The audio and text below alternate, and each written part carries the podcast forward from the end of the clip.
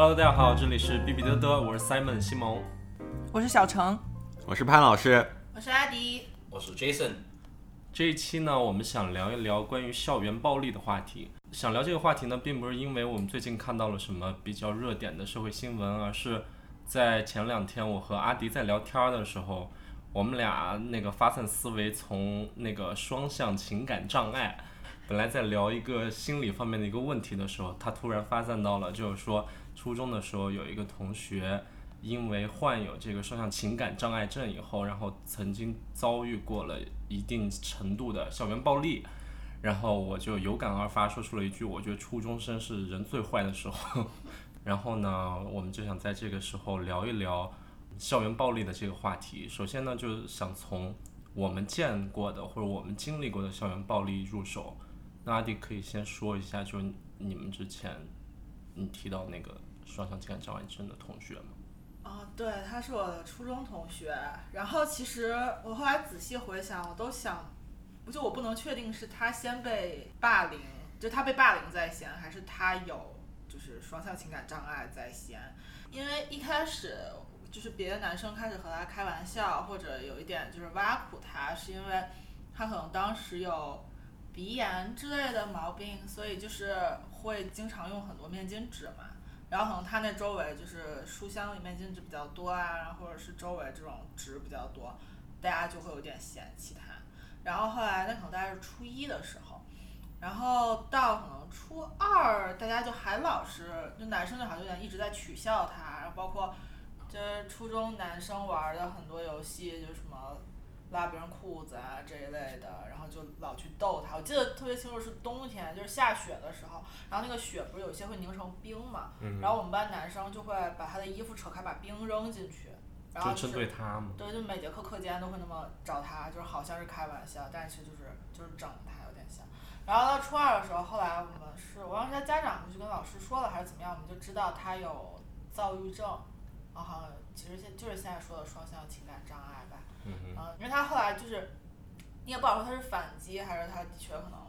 呃，有一些这个问题。就是现在记得很清楚，就是他会拿那个把课桌，呃，书桌就是这样翻过来顶在头上，然后追着班里的男生跑。所以就是后来有点就大家也就大家那些男生就是既欺负他，但有一点也怕他，所以就是很奇怪的一个状态。再后来的事情我就不太记得了，我只是现在再想起来会觉得他很。在那个阶段受到欺负，然后有这种，就是本身，就因为现在看的东西多了，觉得就是可能本身有这些呃精神问题的人，其实他自己也很辛苦嘛。然后本来周围的环境可能就不是那么包容了，大家还以这个东西来取笑他，然后就是可能当时全年级都传说这个人有躁郁症，这个人有躁郁症。我现在觉得还挺过分的。其实阿迪这个说以后，我其实。我突然想起，我小学有个同学也是有类似的遭遇，然后他当时就是，也是可能因为自己不太注意，然后个人卫生比较差一些，一个女生，然后可能每天都是头发是乱乱的来上课，她很容易发怒，很容易拿东西砸同学，然后也是变成了一个全班欺负的对象。欺负的方式会有什么？在哪个阶段？你就语言上的骂他呀，说他可能。脏啊，臭啊，就就就好像以前有说，就是班里面感感觉班里面每一个屁都是他放出来的一样，就那种感觉，就大家都嫌弃他，但是也没办法，因为他就和我们不一样，因为就是我觉得小孩儿那时候的小孩儿会觉得就是欺负一个人、讨厌一个人，是因为你觉得那个人和你不一样，你觉得他好像很奇怪，因为我认为就是一般是一个人发现别人和我不一样的时候，我会产生恐惧。从这个恐惧，我就会产生一些对他的攻击或者是仇恨，就是针对他来做某些东西。而且我发现好像在那个阶段特别，大家爱有那个小团体的一个意识，就拉帮结派，然后可能和这帮朋友玩的比较好了以后，其中一个人表现出对那个人嫌弃，然后大家伙就一块儿对那个人都表现出嫌弃。可能本身这个群体当中的一部分其他人对这个人本身没啥意见，但是为了融入那个群体，也会。统一就把那个剑拔都打在那个人身上，就形成了所谓的这种对一个人的针对。对，有时候甚至就是为了让这个团体更凝聚，就是拉小圈子以后，故意去拉一个小圈子一起去整一个人，那个也时候可能是小孩那种社会意识的一种形成的过程吧。嗯对，刚刚 Jason 说就是比较容易欺负跟我们不一样的人，就让我想到我们小学有一个男生，他是稍微有一点胖胖的，但他很聪明，他是用左手写字，然后，然后因为其实大家基本上都用右手写字，而且不知道为什么我们好像是哪一个老师吧，就也想让他就试着用右手写字或者是怎么着，然后好像就是因为这个，就我们大就是我也不记得就是大家会叫他什么，但是就是只是印象里就知道他。对，就大家比较喜欢欺负他呀，或者就是说语言上对他比较，可能有的时候会挖苦啊，可能有时候会笑他。伤害了一个天才。后来知道后来对，后来知道左手写字是天才。就好像这就是，其实你以前不会觉得这其实也就是像歧视一样的，因为他和你不同，所以你觉得他的这些不同，对对他造成一些伤害，你对他给他一些不利的各种东西。对，你们刚才都讲到了，比如说就是被霸凌者的这个角度，然后我觉得我和这种霸凌最就是最直接的接触，是我从小就是长大的那个大院子里面有可能有三四十个小孩儿吧，然后对，就就是当时是那种一个单位的那种家属大院嘛，所以就有很多小孩子同龄的，然后我特别记得当时的，就是一个霸凌者，就是他的他就是。关键他欺负的人有一个特点，就是他他因为他就是相比于我们的年纪来说，他要大一点，他在我们学校里面的年纪相当于相对于来说也大一点，然后他整个人长得也比较壮一些，然后就可能比同龄人成，就是比同同龄人看显得要壮，然后显得力气大一点。然后这个人就是在于他欺他几乎会欺负所有的人，就是他会拉自己的一个小帮派，然后他会比如说时不时就是去找像我们这样的人，比如比如说我们早上去上学，然后他就会可能躲在一个小巷子里，然后就拦住你说你有没有一块钱就给我一块钱，然后他有时候也会在就是学校门口就是给他就是一两块钱说就是今天谁谁谁欺负我了，你帮我去揍他，就是那种，然后他就是一个。已经类似于那种职业，就是职业霸凌者的那种感觉了，就是已经站在就是犯罪的边缘了。然后他最后还真的就是和其他一伙人，然后就就进行了一个特别严重的犯罪。然后现在现在应该都还在牢里吧？对，校园霸凌分两种吧。听潘老师说和我们说的，就像我们说的话，可能就是班里一个同学好像和我们不一样，然后有一些先天性或者是心理上的缺陷，然后导致了全班人一起去欺负他。但那种欺负顶多就是属于可能踢他一脚，丢他的，把他作业丢厕所里那样的，就是小打小闹的欺负。然后到另外一种的话，就是像涉黑类型的这种小班，就是去收保护费，然后去坏小孩儿，就是那种。你们是坏小孩儿，但我觉得就坏小孩儿也有分那种就纯不做作业的小孩儿，嗯，但是就是那种的话，就属于纯纯的恶霸型的那种小孩儿。那你们有经历过吗？呃，我是我一个同学，我突然想起来，是我初一还是初二、初一的时候，我一个同学在我们校园门口一家复印店，然后看他，他特别紧张，我说怎么了？他说你来帮我一下，因为那个人他拿着刀，他要抢我钱。拿刀了都。啊，然后然后我就护着他呗，我就我就因为我当时长得相对高一些，然后我就拉着他，然后就直接从那个店里面把他扯回学校了，就不让那个人和他有接触。对，我也经历过类似的，就是，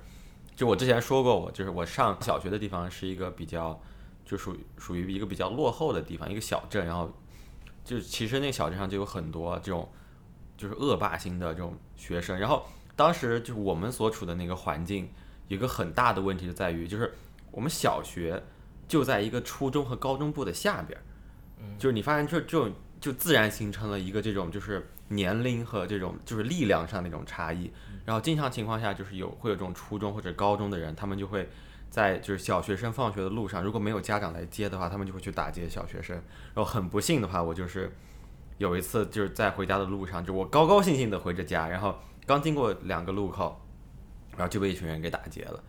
然后你要后来我就是家里人也知道这件事情之后，就是和其他家长就是比还有被打劫的小孩就一块儿报了警。但是因为你知道，就是这种涉案的金额特别低，就一块钱几块钱，然后最后报了案之后，就是相当于那群那群人受到了一定程度的批评教育，但是没有特别，就从现在成年人的角度来看，就没有那种特别实质性特别严重的后果。嗯。然后这件事情后来也就不了了之了，就是相相对于他们那边发生改变来说，更多的是我这边产生了改变，就是之后我外公会就是可能骑自行车送我送我上学，可能我两个哥哥会跟我一块上学之类的。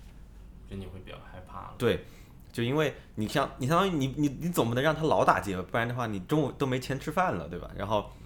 就是后来是我们这边发生了改变，然后我可能就是走路的时候也不会再走那种小巷子，就会开始走大路之类的。那撇开这种其实比较恶霸型的经历，其实我倒是没经历过。我想我自己的话，我就觉得我有经受过就那种很平常的，就在班级里发生的那种校园暴力。因为我初中的时候就特别还没变声之前，声音就特别细，然后特别爱唱女生的歌，然后在那时候就因为可能那个比较女生吧，然后就大家就会给你取那些外号，一些男生就会用那些比较侮辱性的词汇称呼我。但是我小时候呢也不太怂，就我知道不能被欺负，所以呢，那男生欺负我的话，我就和学校那些比较有头目的女生玩在一块儿。和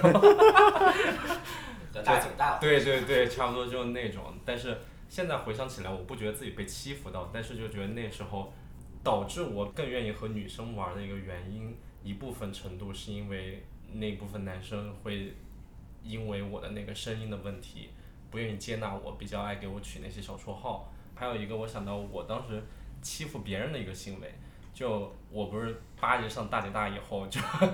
整个人也比较，反正不怂吧。然后班上当时有那种比较胖的小孩儿，我现在都记得他名字叫彭书涵，他就脾气特别好。因为我想说出来，是因为我现在有对，我现在想起来，我都会觉得对那个男孩儿特别不好意思。其实我们从小学到初中都是一个班，他是因为脾气，因为你知道，就小时候的胖子脾气都比较温和，就拉着全班其他很多人都一起排挤他，你知道吗？其实现在想就觉得对那个人特别不公平。然后那个男生在初二的时候就转学了。是因为你吗？我不觉得可能不能完全说是因为我，但他整体在班上并不是特别受欢迎。然后可能当时好像是因为父母的一个工作的变迁，然后就顺便也走了。但是我是后来回想起来，就会觉得对这个人特别不好意思，就是小时候那种很无知的状态，就总想要在一个班级里可能被欺负到了，然后可能在一定程度上也会想去欺负别人来争到一些 权利上的。就我觉得 那个时候是小孩一个社会各种的方面的认知吧，社会意识的形成的开始，你会觉得哦，好像我是一个最厉害的，或者是我是最怂的，那你就会不停的在和别人比较，然后到底是他厉害还是我厉害？就我觉得小孩从小就会有那种，我们云南话叫看麻衣相的，然后还就是潘老师听过吧？啥看麻衣相。OK，潘老师？What？就是看脸色行事，就是 哦这人好欺负，我觉得可劲的欺负，就甚至老师有些就是老师很好欺负那种，你上课说话你不做作业，他也拿你不了怎么样的那种老师，你也会就是特别欺负那种科的老师。所以我觉得小孩是永远他是在一种各种比较，你要不是你欺负我，我欺负你，然后那时候开始形成各种的社会自自我在这个社会中的认知。而且我觉得小孩之间特别就是特别容易攀比，就是嗯都在攀比。对对对，就是攀就是攀比的东西不一样，因为小孩那个时候你能就是能所谓就是运用的资源其实比较少，就人他是至始至终都是一种就是社会的动物，呃，你你当你处于一个社群当中的时候，大部分情况下你想要获得就是整个群体的认可，你想要获得很多人的认可，很多时候像现在可小孩可能有一些新的办法，就是说我有。比如说全班最好的电脑，我有最漂亮的鞋子，然后我有最好看的发型，然后我有什么，就是我去过最就是最好的地方等等等等。然后在那种时候，就是当你没有这些资源来给你就是做出炫耀的时候，一般情况下，很多小孩就会觉得我有最厉害的拳头，或者就是我有就是我有压制别人的这种力量，然后让我来获得其他人的崇拜，或者是一种别人对我的顺从，然后让我成为这个群体的领袖。但他们选择成为领袖的时候，他们欺压的又不是可能和自己相对平等的一些，就我要和和我差不多就有钱的人，或者是那种去竞争，他们反而刚好选择欺压的是一部分感觉是相对弱势一点的，可能就比较娘的男生，或者比较胖的女生或者男生这种，这是一种什么心态？对这就是你像，其实你们回想自己的初中、呃小学、初中、高中的话，其实你想一下，大部分人其实都是普通人，都是很正常的。就我们现在在聊这个所谓的这些施暴者，或者是这些就是被欺负的人，实际上他们是整个班级里的两个极端。其实很多时候，大部分人都是很正常，就是每天上学放学，然后回家，然后正常的也不去参与这些事情。然后对于这些像就是欺凌这些弱者的人来说，一方面他们是获得就是对自己的这种一个自身价值的肯定，就是我比别人更有力量。然后另外一种就是他可以对其他人起到所谓的震慑作用，就是你看我有能力去欺负别人，然后你们最后日后日后也不要来惹我，然后就是你们以后就要知道，就在这个班里或者在这个学校里，我就是这个班里的老大。对，我觉得注意力是一个很重要的，就是男生可能会揪女生辫子，然后获得注意力，然后可能会拉女生的吊带获得注意力，然后会各做各种各样的好笑的事情。初中男生是不是特别爱这样？初中男生我觉得就是基本上大部分都是这样子的。你没有听说过这种女生？有啊，有的，我主要好像是我记得小学的时候比较多，就被揪辫子啊，然后刚开始穿小背心，然后还有人问你，哎，你为什么要穿小背心？然后再把那个肩带弹一下。我会有穿过那种就是在脖子后面哦对我也有然后他会撑那个。对，那个时候很流行，然后就会去。就是我们那个年代的一个产品。是的，现在也好像也没有了。它有这种东西。对对然后我当时也是不甘被欺负，就直接就就直接一巴掌反手就是要打他，就是打别人身上。然后所以有些时候很多时候就是会被叫，就比如说就是也有外号叫武汉话就是我婆，就是恶婆那种感觉。然后但是就要被揪辫子嘛，然后就打回去。有些时候也会把男生追着打到躲到男厕所。跳开这些以后，说像小陈说的这个女生打男生这个东西，我觉得有些时候我感觉反而是一个是我们国内中国特有或者是亚洲特有的一种女生去回击男生的方法，因为有些时候中国女生我觉得打男生她。并不是那种用力的打他，而是嬉戏玩笑的打着，哎呀不行了，就那种的。就是女生是想用力的打，啊但是这个力量展现在男生身上的时候可能并没是嬉戏玩笑的力量。然后初中的男生就会自己闲的没事儿干，然后那种自恋的心态作祟，觉得说哇，这个女生在和我打情骂俏，但其实不是。但我觉得，就是甚至我在看到中学、高中，女生都还是会那种带轻不重的去打一个男生。我觉得那个时候你可以直接一脚踹上去啊，你可以更重的拳头打得上去啊。对的，我我我觉得我们在聊两种完全不一样的情景，就是就是呃，Jason 在说的情景，可能就是因为像我们初中的话，或者是高中，你其你其实会有很好的异性朋友，就是我有就是到现在为止都保持联系的很好的两个异性朋友，就是我们经常会互相之间开玩笑，然后就我会说，哎，我说就是我说你真是太笨了，就是这种就开这种玩笑，然后他会就是会过来打我，就是像很就像男生与男生之间嬉戏一样的那种朋那种朋友关系。然后另外一种的话就是就是我和你都不熟，嗯然后你非要来招惹我，就就是像刚才阿迪说的那种情况，就是我跟你不熟，你非要来招惹我，然后我就是想捶你，让让你就是滚远点，就是那种感觉，但是你还是要贴上来，然后但是因为作为女孩子的话，她其实力量在那特别是在那个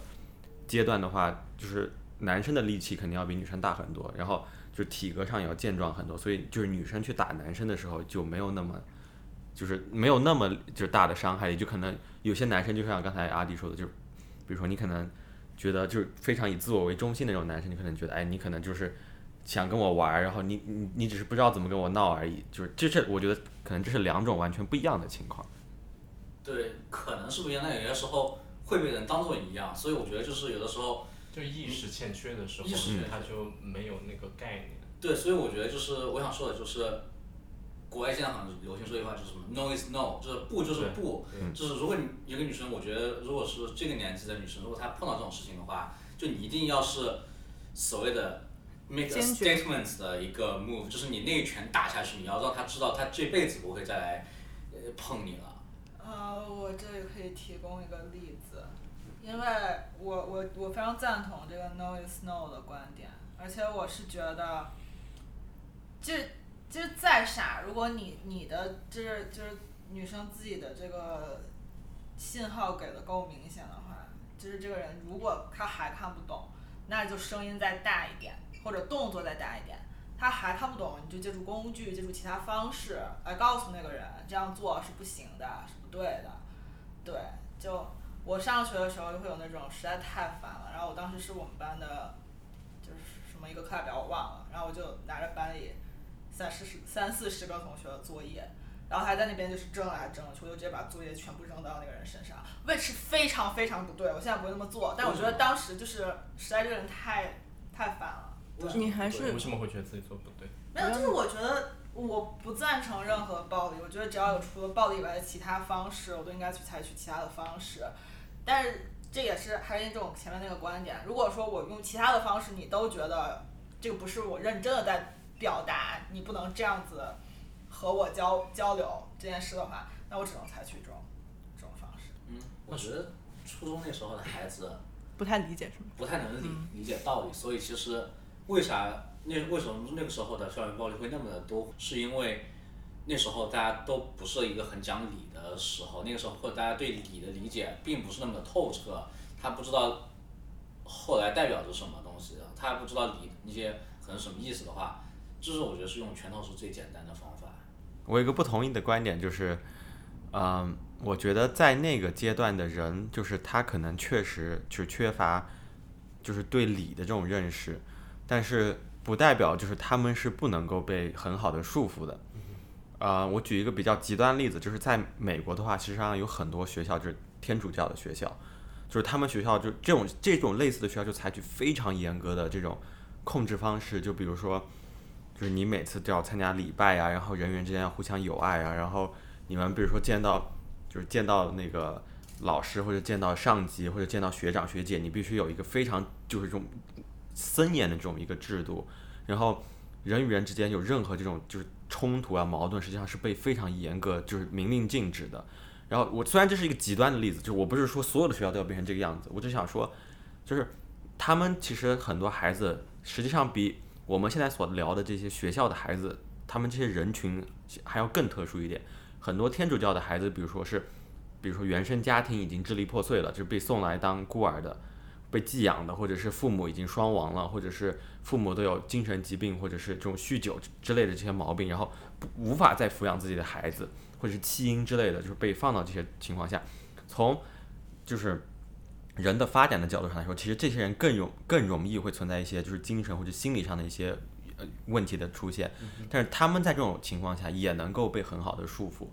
我觉得就是我们现在所谈的这种，就是从很从我们上小学到现在，这些学校还存在霸凌的现象，我觉得很大的原因不是说小孩没有办法管，而是说很多学校都选择不去再管了。就因为很多国家实际上就说，哎，我们大家知道现在有校园霸凌这件事情，大家都说，哎，我知道校园霸凌，校园霸凌不好，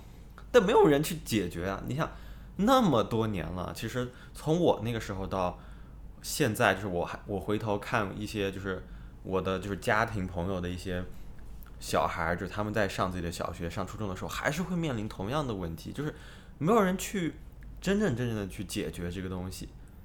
就会很容易有一种说法，就哎呦，小孩儿之间都是打打闹闹，就是可能没有那么实质性的问题，没有意识到这是会对一个小孩儿造成一定的心理伤害的。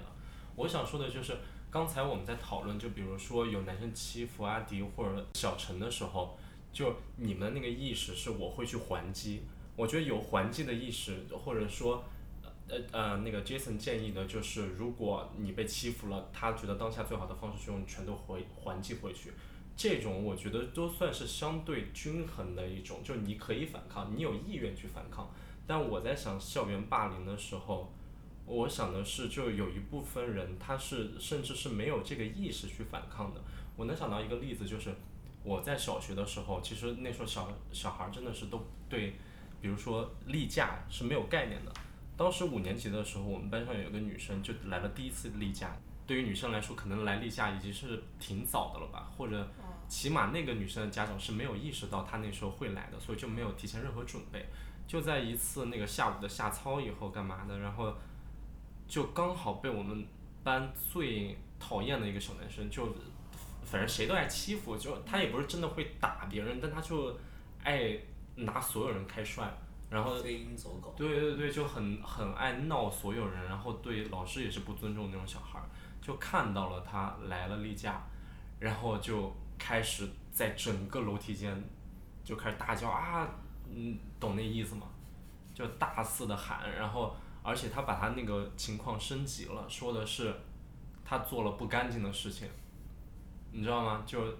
大概就是说他处女膜破了，就开始在那说这些话，你知道吗？女生其实当下是非常惶恐的，她一点她都不知道自己怎么回事儿，然后所以我觉得在那种情况下，你说其实给那个女生造成了非常大的一个心理影响。她我我反正在后来我不知道那是不是一个时间节点，我觉得她以前是很开朗的，后来就真的可能比别人早熟一点，她的那个心理负担就会比较强。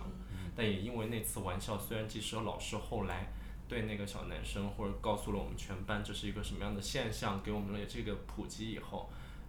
但我觉得当下的那个对那个女生造成的伤害是不可弥补的。弥补的。对，对但我觉得那其实这种的话，就是纯属他的父母没有教好，因为我完全可以 picture 到我们班以前哪几个男生会干出这样的事情来，因为就是我觉得甚至到初中的后期，初二、初三了，有的男生还是这样的一个性格的，就是可能是成熟的比较晚，加上家里面从来没有教过那种共情的能力或者是什么样的能力，就是替别人着想或者这方面的东西，所以就是男生是 totally 就是我觉得每个班都会有这样的男生会出现。好，那我又来反驳 Jason 的观点了。这 Jason 之前那个 no is no 的观点，我刚才急于提供自己的案例，所以我没有仔细想他的这个说法。我觉得 no is no 这句话是讲给男生听的，是男生应该去学的。是当每个男生遇到女生，或者是遇到另外一个男生向你说不，我不要，不行，不能这样做的时候，你要认认真真的把它当成就是一个不，不要，不行，不能这样做。你甚至就是说，可能在现在西方这个语境下，你为了自保，你都不应该把它当成这是另外一个人对你对你进行的打情骂俏，这是所谓也不能叫施暴方，但只是说这是另外一方应该深记在心的东西。那当然，同时说 no 那一方，你也要，我觉得是，如果我们的 yes 说的是很确定的话，人家才会觉得你的 no 也很确定。所以大家自己应该分清楚。对，我觉得 no is no 不是给女生讲的，是就并不是说女生要说的更强硬一点，让男生去意识到哦，他是真的说不，而是男生可能在听到 no 的时候，就这就是一个 no。对，这也是所有就是 Me Too 运动在讲的，也是对，对于对方来讲，你要知道别人说的不就是不。我刚才在想一个问题，就是，嗯，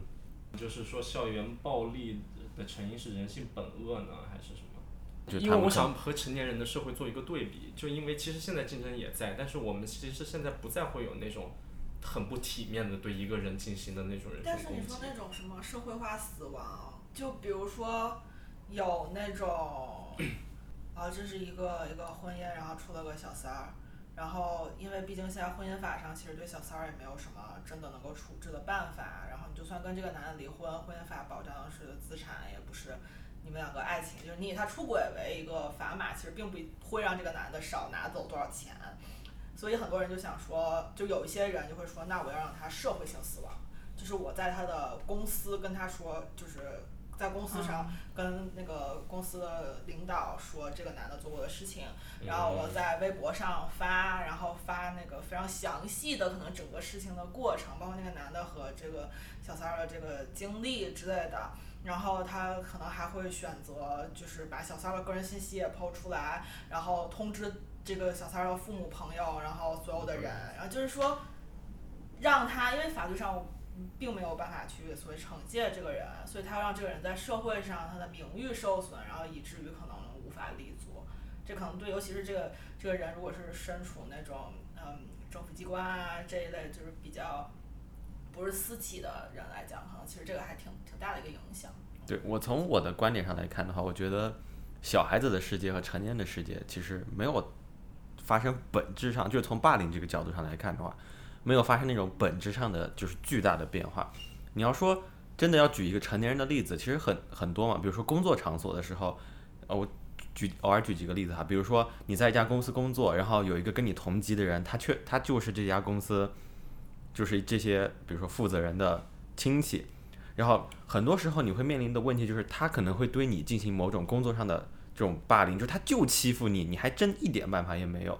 然后就是职场 PUA，对，或者就是你的上司，就是他，就是他确实对你拥有权利，然后他也可以就是采取各种各样的方式，就是去压迫你。就比如说，虽然我们之前聊过，就是就是有一些东西就是让你去加班啊，让你去干什么是不合法的，但是实际上这种场这种场景非常的常见。他就说，哎，比如说放假的时候，他就说你就要把这个东西赶出来，不然的话我把你给开了，对吧？他就可以做出这样的威胁，然后这样的东西。然后这也是一种成年人世界的霸凌。相反，我觉得成年人世界的霸凌反而变得多种多样起来了。小孩的霸凌可能就是学学学校里我欺负你一下，然后你欺负我一下，就在那个小的环境下，就是他再怎么变出花来，也就那几种方式。但是成年人的世界，其实我觉得反而更就是多样化，就是你你可以看出各种，像之前这种情感上也有，就是这种霸凌，对吧？之前我们聊过那个一个就是 Facebook 的一个博主是吧？他被他女朋友给就是一直不停的就言语上的辱骂、欺负这样，然后就把他给说自杀了。那那也是一种就是就是这种霸凌的行为的体现。我觉得反而就现实世界上成年人的世界更多多姿多彩。就我给我的一种感觉，就成年人的那种霸凌更加隐性化了，就是大家可能就那些事情更不好，不好被人发现了。不好收然集证证据。对，就起码可能在职场上霸凌，你能说这是霸凌吗？就那个哦灰色地带特别多，你不能说是霸凌或者怎么样，但是小孩儿那种霸凌特别直接，这是为什么我们能看到更多的这种就觉得校园霸凌是个特别大的问题。我刚才想到就阿迪说的那个非社会性死亡，我觉得和校园霸凌一个比较不一样的一个点是。非社会性死亡，比如你刚才在你举的那个例子当中，我能想到就是，首先我在感情里我被受伤害了，所以我要做出一些事情，算是一种报复行为的，想让这那个对方成为那个非社会性死亡的人。但校园霸凌往往，社会性死亡。我说的是什么？非非社会性死亡嘞，I'm sorry，社会性死亡。但是感觉在学校的时候发生很多那种事情的时候，施暴者和被施暴者之间没有一个那种双方的关系。而且被施暴者没有做错任何的事情，一般对这是让我觉得很受伤的一个事情，就是被施暴者甚至是不知道自己做了什么，可能只是因为我和别人有点不一样，比如男生比较娘，又知道男生比较娘，或者那些女生比较胖或者怎么样的就被欺负。我觉得这是其实是一个可以调整好的一个事情。其实我觉得刚才我们没有聊到的一个点是在于，就我们说到霸凌的时候，我们刚才举举的所有的例子几乎都很类似，就是说，就是一个人，就比如说揍了另外一个人，然后一个人欺负了另外一个人，但实际上，就是霸凌发展到今天的话，就像就刚才阿迪就是稍微提到了一点，就是我们讲到霸凌的时候，很好去识别的那种霸凌，就是比如说我揍了你一顿，然后我今天拳头比你大，我就揍了你，然后。比如说 Jason 拳头又比我大，他又揍了我，然后他揍了全校的所有的人，这种这种霸凌就是没有 就没有任何的意义，就是没不会有人是觉得这个不是霸凌。但是从我们现在所面临的情况上来讲，有一种霸凌实际上是很难去界定，然后也有非常大的影响，就是我们刚才说到的语言上的这种霸凌。你刚才说到那个就是在楼楼就是走道里面去喊，就是说这个人女生来例假了，然后用这种就是带有谣言性质的这种霸凌。实际上那是当今就是很多学校也好，很多场所也好，其实面临的最严重的一种情况。嗯，因为它不像打架这个东西，就是很多旁观者能够下意识的就认为打人的这个人肯定是不对的，就是那个人又没做错什么，你凭什么揍他呀？嗯但是语言这个东西就充满了奇怪的地方，就比如说有一天就是西蒙你走在走道上，然后我就说，哎，西蒙你你昨天偷了我那个抽屉里的十块钱，没有任何证据。我就是不爽你，我就觉得就是你像你说的，可能你你说你原来娘娘腔，我就是讨厌你，我就说你偷了，然后这种时候就很难，就这个东西可能对你带来的伤害，相比于我揍你一顿带来的更大。对，因为揍你一顿，你可能过了就过了但是这件事情之后，你会一我如果说你偷了我的钱这件事情之后，你很可能会一直下意识的觉得，每个人看你之后就觉得，就那个人会不会把我当成小偷？你之后做事的时候也会变得唯唯诺诺的。我觉得这也是就是现在很多学校就是所面临的霸凌很难解决的一个地方，就是语言这个东西实在是太能去界定，也太难去阻止了。其实就是之前我在是本科的时候，有人提出过校园霸凌的一种解决办法，就是我觉得算是到目前为止我听到过的比较有意义的，就是说。很多时候，有一些学校能够很好的控制霸凌，就是霸凌这个东西普遍，但不是每一个学校都有。就就像我刚才说到的，就是天主教的学校这种，他们有一些措施。然后很多时候，他们就去看天主教的这个学校的案例，他们做得好在哪里？就是他们很明确的在一群未成年人当中设立了什么样的人是权威，就是在天主教的地方，就是校长，然后那些比如说修女之类的，他们是权威，然后。在那种情况下，就是那群孩子，他们有了自己就是需要感到害怕的东西。然后我们反观现在很多学校，就是很多之所以这种谣言四起，或者是有人去欺负别人，我觉得很大程度上，至少在我所处的就是初中、高中，我觉得在我所处的环境下是很缺少权威这样一个东西存在的。就是我会知道有老师、有校长，但是我当我去做坏事的时候，我不会把他们下意识的当做那种。可以压制我的权威，就有有比你高级的人，比如老师、校长，但是他们那个权威并不立在当一个人被欺负的时候，对他那个权威并不存在。对，你要知道有就是有什么东西可以让你去感到害怕。呃，我非常同意潘老师的观点，我觉得就是我们现在的人质太多，可能需要一些法治，甚至在学校里，就是这个法不是说法律的法。而是就哪怕是政策是是就学校的政策学校的规章法规，而且当我们真的有，因为很很多学校都有，如果我们有这个规章的话，就必须要真的按照它执行。我能想到是那学校会有校长，然后你觉得好像校长还挺挺挺有权威的，可是可能当这个小孩打别的小孩一顿之后，然后按照学校的规章，然后校长说这个小孩要被退学，他不能在这边上学了。然后那个小孩的爸妈过来，可能跟校长说两句好话，然后或者给校长送点礼，甚至说爸妈是这个地区的一个可能嗯比较有权威权势的人，那校长就说啊那这个算了，或者是变成一个比较小的惩罚。我觉得只要有这样一个口的出来，就会有很多人不再看这个规章和所谓的权威是一个有震慑力的东西，因为总有迂回的嗯。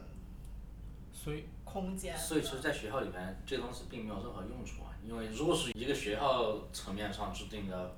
这个规则，那肯定是在学校层面就可以被破坏掉的。因为没有更高的一个监管的机构来监管这个学校。我能想到一个最好的方法是把这些直接纳入到了个人征信当中。这小孩如果他在从小就有这些暴力倾向各种东西的话，他可能在他十八岁以后，可能这些东西会跟他征信跟十年。他这十年间，他去申请学校跟去干啥，他都能会有个案底。我觉得这更像是一个，当那个小孩真的做到了非常伤害对方、非常严重的一个地步的时候，这算是一个惩戒方式了。但我觉得在那之前，其实就教育真的是非常重要的，就是那个教育。是要对双方施暴者以及及被施害者双方都要进行的一个，就像我们刚才提到很多，就比如 Jason 提到就在初中的时候，他都能想到初中哪几个孩子会做那些比较坏的事儿，就是说爸妈没时间管啊或者什么样。其实，就从这一步开始，我觉得就是要去改变的。我还想说一个，就为什么我觉得教育可能是有用的，就是。成年人之间为什么会有那种霸凌的行为？就比如我们之前提到职场上的霸凌、感情里的霸凌，就是那个施暴者清楚的知道自己想要什么。比如在一段感情的霸凌当中，我想要和这个人，我想要控制这个人，我想要我们的感情，或者他依附于我。职场上就我看不惯这个人，他可能表现的比我好，或者怎么样的。就成年人是有自己的利益判断了以后去针对某一个人。但我觉得很多校园霸凌在发生的时候。你说那个小孩儿是那个施暴者的小孩儿，是真的容不下另外一个小孩儿吗？我觉得真的不是的。就比如我在小学的时候，我欺负那个同学，但是在等我再过了那个时间段以后，我觉得我那时候欺负欺负对方是没有任何意义的。我相信那些当时就是用那些比较侮辱性的人那些人称来称呼我的小孩儿，他们也不是就是非常容容不下我。嗯，不好说这个地方。啊，不好说。就像我们在之前讨论提纲的时候有说到一个，就是，比如说攻击一个男孩子娘娘腔或者是太娘这个问题的时候，是因为他在家里面被大人教育，就是你做这件事情太娘了，你不能这样做。然后那个孩子从小就被这种家里面一直管着，然后当他发现班里面有一个男生那么娘的时候，他被家里面的这种教育就马上运用到了他的教室里面来。然后这个时候，其实你说他是主观的嘛，他是有那些各种东西，他的确是有的，他不是就纯粹为了好玩说你，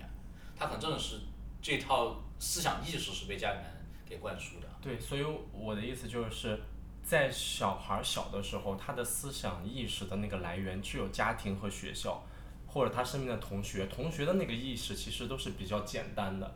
呃等那个人可能再大一点以后，他接触到更多思想意识以后，他可能不觉得一个男生可能有点娘会是一个问题的时候，他可能会对之前做的这些行为有点后悔，所以我才很少会，因为当他那个脑子里面已经全是这样子的时候，他只会觉得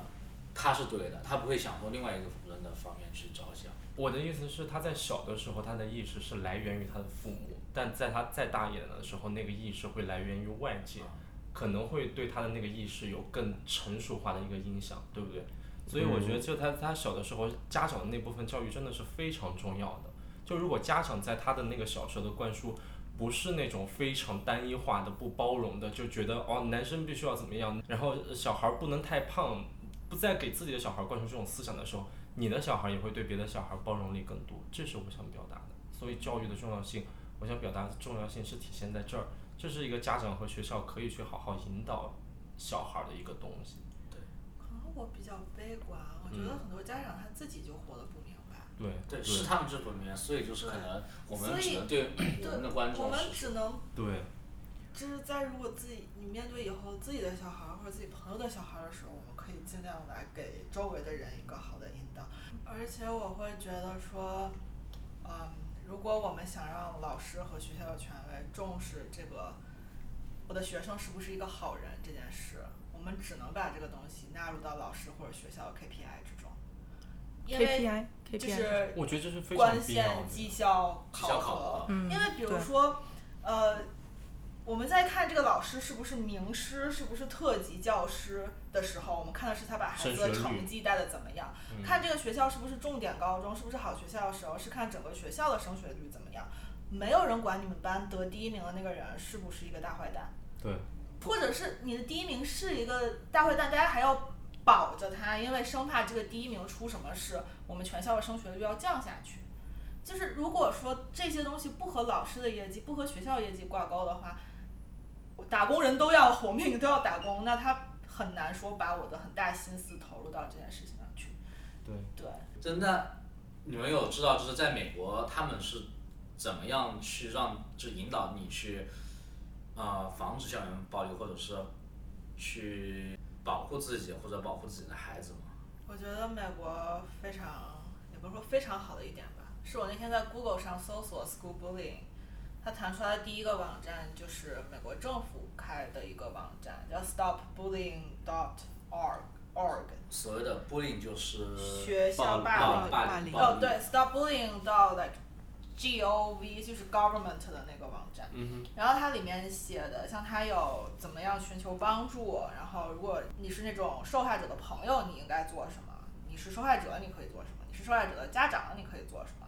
然后他还写了说，如果你联系学校，学校没有作为，你要去哪里反映这个学校？然后那个就是你要去哪里反映这个施暴人？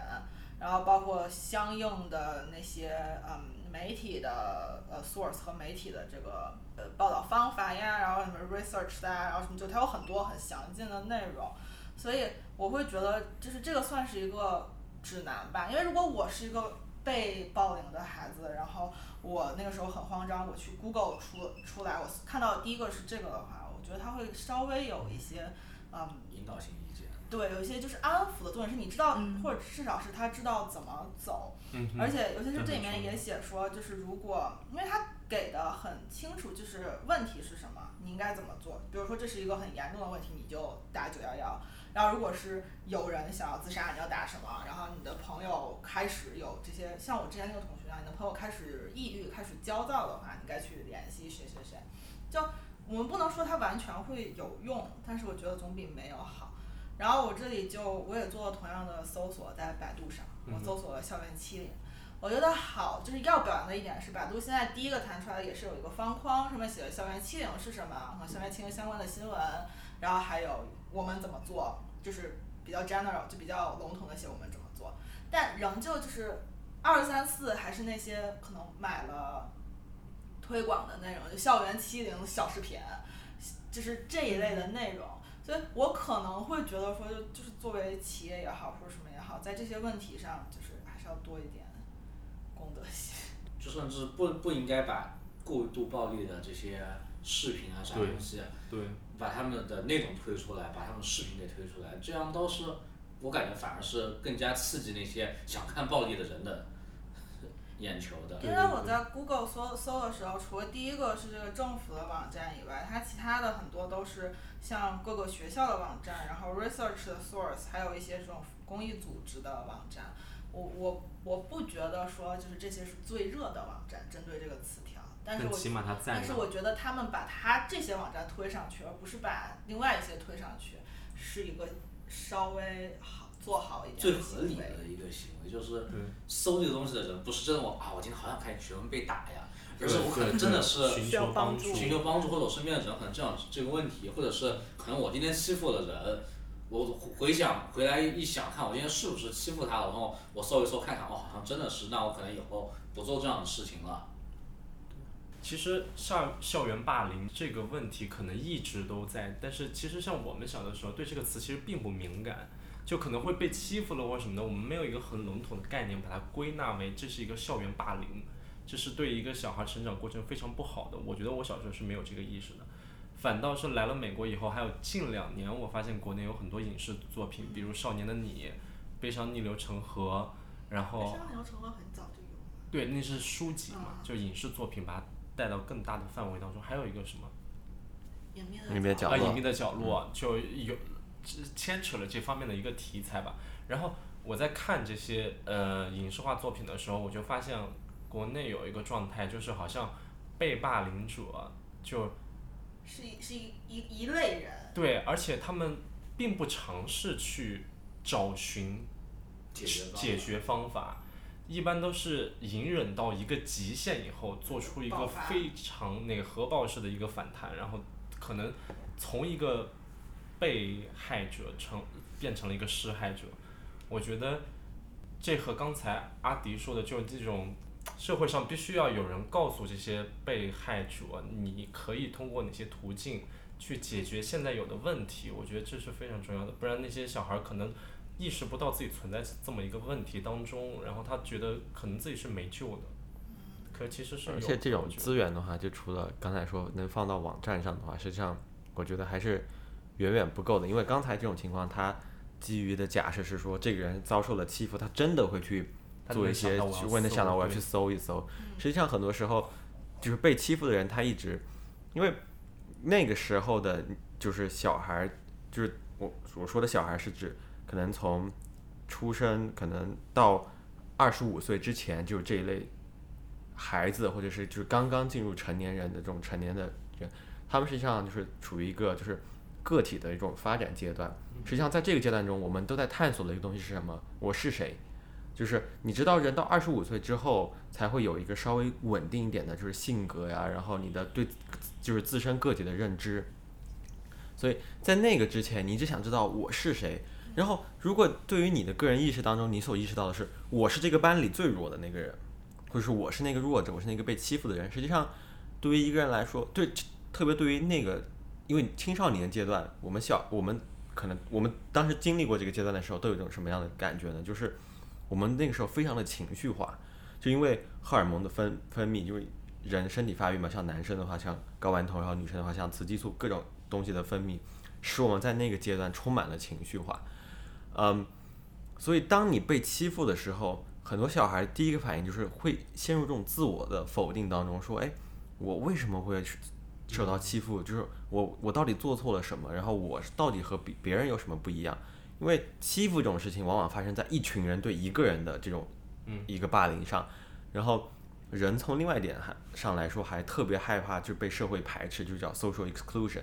就是你不希望成为一个群体的对立面，你不希望成为孤单的那一个人，尤其是被他们强行的踢出了这个集体之外，所以在那种时候，你会一直想，我到底该怎么办？到底该怎么办？所以除了刚才就说有资源放在就是某一个地方等待着人去找的话，还有需要做的就是有人能够经常性的去提醒他们说，就是我们在这儿，你要是有什么想说的，跟我们说，就是你告诉我，就是能让他知道这个东西就一直都存在那儿，然后是就是就唾手可得的东西。我非常同意，然后我觉得这时候又体现到了刚才潘老师还有小陈提到那个，就学校作为一个权威，即使他可能在这一方面他不想要太多插手去管，但是起码在那个课堂里或者在学校，经常把这种资源或者这种类型的东西普及给同学们。就如果真的遇到这方面问题，他知道自己我可以去哪寻求帮助，我觉得这是非常重要的。对，但是就是像刚才潘老师，就是让我有点困惑，就一直想不到一个非常好的解决办法，就是潘老师提到的那个语言暴力。嗯，就是我自己有个小经历，虽然不是很严重，但是因为就是自己本身皮肤有点黑，所以经常有些时候就会被人叫黑妹牙膏。但其实我那个时候就是，就还是对我自己有影响，因为我知道就是国内就是以白为美嘛，所以一直就会觉得自己很黑啊，我想要美白呀、然后就比如说有些同学说，哦，喝酸奶可以美白，你要喝牛奶，我就会吃很多酸奶，然后然后喝很多牛奶，你消化会很好吧？消化很好。然后后来，然后但是自己就是可能不说，但是可能自己对这方面还是很自卑。如果在国内，然后后来我其实自己就这种时候，我是不会跟爸妈讲的，就我小时候都不会跟爸妈讲，我就自己就。呃，我的做法就是也不是像我之前就说的，如果有男生揪我辫子，我就打回去。这种我就真的就是，我就绕道走了，我就基本上我就不想再碰到那，就是在班里，我就不想跟那个人打交道。我基本上看到他，我都绕着走。但我觉得这种时候就是真的就是自己有的时候也不会跟别人说，然后也不会反击，然后这样子就是家长、老师都不知道，因为这是语言，他又没有一个证据，你又不又不是打在你身上，是什么之类的，所以我觉得这种就是非常难办。除了除了就是学校大力宣传、多加进行教育，我感觉好像真的也没有什么其他的办法。啊、我这里可以给大家提供一个案例，嗯就是前一段出来的，说一个叫嗯，他化名吧，就是叫叫叫王晶晶，我们叫晶晶。然后他是嗯，在时隔八年之后吧，在高中的时候，呃，言语霸凌他，在贴吧上发帖，QQ 群里说他的人，呃，那个主力就是告上了法庭，然后那个主力是以诽谤罪吧，最后判了三个月的拘留。其实我虽然这个已经是过很久了，而且我相信这三个月的拘留并不能够改变这个晶晶受到的任何伤害，但是我觉得至少有一个人这样站出来，然后媒体仔细的报道了这件事情，是给其他的人的一个警醒。对一个警醒，也是给那些可能被语言暴力的人一个一个鼓励，就是至少他在下一次被别人说的时候，他可以理直气壮的说我去告你，对吧？他就是会会知道有一些什么方法可以被采取。对，而且我觉得，就虽然这确实没有一个很好的解决办法，但是我觉得从一个社会层面来说，就社会规训方面，还是要让大家变得更加包容。就黑其实有什么问题呢？或者胖有什么问题呢？娘有什么问题呢？就如果这个社会都有这么一个比较好的一个共识的时候，可能这种情况就会发生的比较少一点。但我实际上，但我实际上我觉得人不会变得非常的包容，就是他只会在嘴面上，只会在嘴面上。我觉得就是对，但但其实到那一步也，我觉得已经很 OK 的，就是说你就是我我好想说的就是原话是说，就是 people know that they can they cannot talk shit，就是就是就是当人们知道就是你自己说出来的东西就一定会有后果的时候，我觉得选择不可对选择不说的时候，就藏在心里的话，我觉得可能还会好一点。我觉得是个进步了。对，我觉得嗯。让人们就是让大家互相包容，我觉得很难，对，我觉得就是有的时候显得刺儿一点儿，就大家说的这种，可能有时候在面对这些事情上是有必要的。就像潘老师说的，嗯，这样就会让另外那些施暴者会开始觉得说，哦这这些话我不能随便说，或者这些事情我不能随便做，因为有人能闹得起来。就像前面我们说的那个 “no is no” 这个 “me too” 的问题，就是因为后来这些所谓比较刺儿的人把这些事情都爆出来了，很多男性就尤其在职场上，可能他就不敢再对自己的女下属就是随意说一些话了，或者他会开始嗯注意这种肢体触碰的问题。然后包括像可能是一些种族的问题，因为有很多人就说你要政治正确，政治正确，所以他至少不能当着你的面儿来就是所谓歧视你了或者怎么样。但有的时候只要这一步做了，很多事情就会好很多了，已经。真的。对对。那他心里怎么想，我们怎么能管一个人心里怎么想？因为语言才是真正伤害你伤害的另外一个人的一个武器。但我觉得，如果大家在纸面上一直可能挂了几十年，甚至可能几代人过后，可能心里面也会被这些有一定的所改变。因为我觉得很多时候人心里面想东西也是嘴里面说的，当你嘴里面慢慢不能说，而且你要说一些合理的话、和平的话，那你可能再过几代以后，大家心里面也是一个比较正常的。对，所以我就觉得有时候可能，如果你真的觉得这件事情很不能接受，你就自己刺儿一点儿，难惹一点，只是这可能就是唯一的方法，很多时候。对，所以就对施害者就让他们少逼别人，对 被害者就要敢于表达，就在那时候如果被欺压了就赶紧。而且还有被害者的朋友，就是我觉得我很喜欢这个 Stop Bullying 这个网站的原因，就是它有一块儿写说，如果你发现你的朋友表现异常，嗯，你应该怎么做？因为我们不能要求一个在受害的人还要坚强，还要嗯就是勇敢的站出来。但是我觉得，如果这是你的朋友，是你的嗯，比如说亲亲亲人、你的 cousin、你的侄女儿这一类的，我们站在身边的人应该多一些勇敢，就是做一些做别人的英雄，做一次吧。对，我很同意，就是作为朋友这个地方，一定得站出来帮你的朋友。就是他可能在一个小群体上受受欺负了、受排挤了，你得站出来为他出气，就你得，因为你是他朋友，所以你得帮他说一些他可能说不出来的话那些的。而且只有就是越来越多的人有这个想法，就跟那个群群体免疫一样，就是越来越多的人有这个想法的话，才有可能，嗯，就是越来越多人敢站出来，然后就是可能今天你去帮助了你的朋友，有一天如果你被别人欺负的时候，你的朋友也敢站出来为你帮忙，那欺负人的人才会有更少的权利。那就谢谢大家的收听，这一期这以上就是我们这一期的全部内容。如果大家喜欢我们的话，可以去各大泛播客平台搜索“逼逼嘚嘚”。那欢迎大家继续关注我们，我们下周再见。